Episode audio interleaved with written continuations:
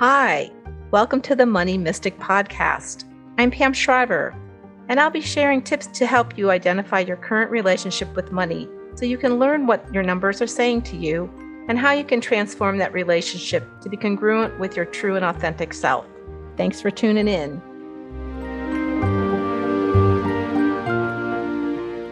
Shh.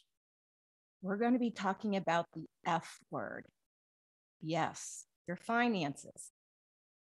And do you know anything about them? Most of my life, I've worked with people and their money, generally in business, tracking their numbers for them. And inside of that, there's usually something that opens up a door to a breakthrough so that they can have a different relationship around money, maybe their family and money. But those numbers really do have a lot of information in them. If you have a lot of overwhelm or fears or you're just scared, that's normal. We've never been educated about our basic finances. I don't think it's happening even now. Somehow you're just magically supposed to be able to figure out, mostly for taxes. A lot of people do this for their taxes and uh, kind of just figure out uh, where do all those numbers go.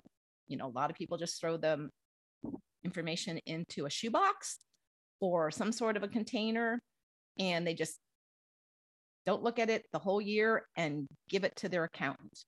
I'm hoping that this Money Mystic podcast will be a way to help you feel less fear around your numbers, get some insights about those numbers, and help you make more informed decisions so those numbers can be like an ally for your future. There's a history.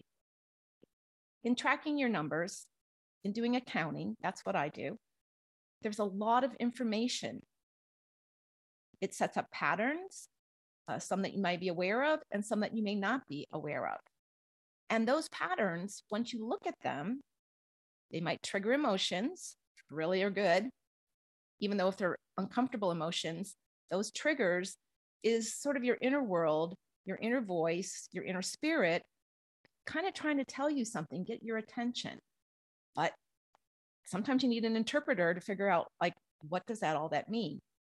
My goal here is that I want to bring the most efficient, practical tips to you to sort of track your numbers, um, get some insights, and so you can feel more comfortable, uh, confident, empowered, and that you can come to the table in any situation and talk about your finances. I use accounting and the tools of accounting and money to help you trigger some of those conditioned uh, behaviors that you are using while you're living your life. Now, there's nothing wrong with conditioning. It's not good or bad, but it isn't necessarily authentically you. Okay.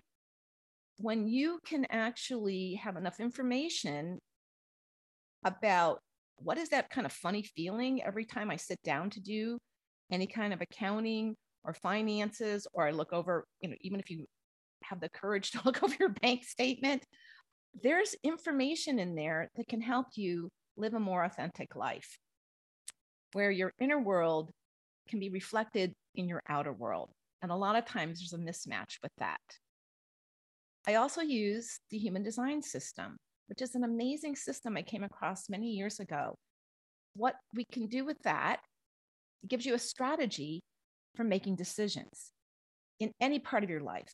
But it's really important to make informed decisions, especially around your numbers, around your finances. There are simple, practical ways to put all your numbers in one place so you can look at them. And that's my my goal through this podcast is to get you tracking your numbers, getting you to know a little bit more how to make decisions as your true self, so you can have a much more happy, uh, kind of fun experience with your numbers, with your finances, with your money. It's a journey.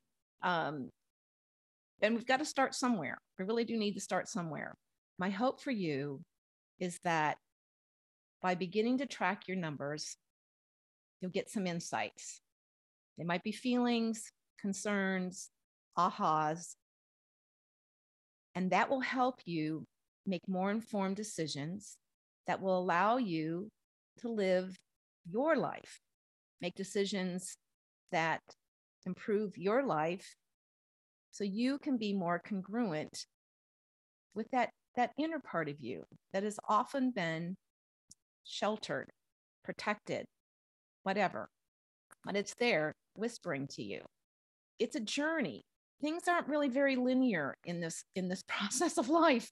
And you know going from one place to the next there's ups and downs. It's usually better to have a buddy along the way. And I can be that buddy some of the time.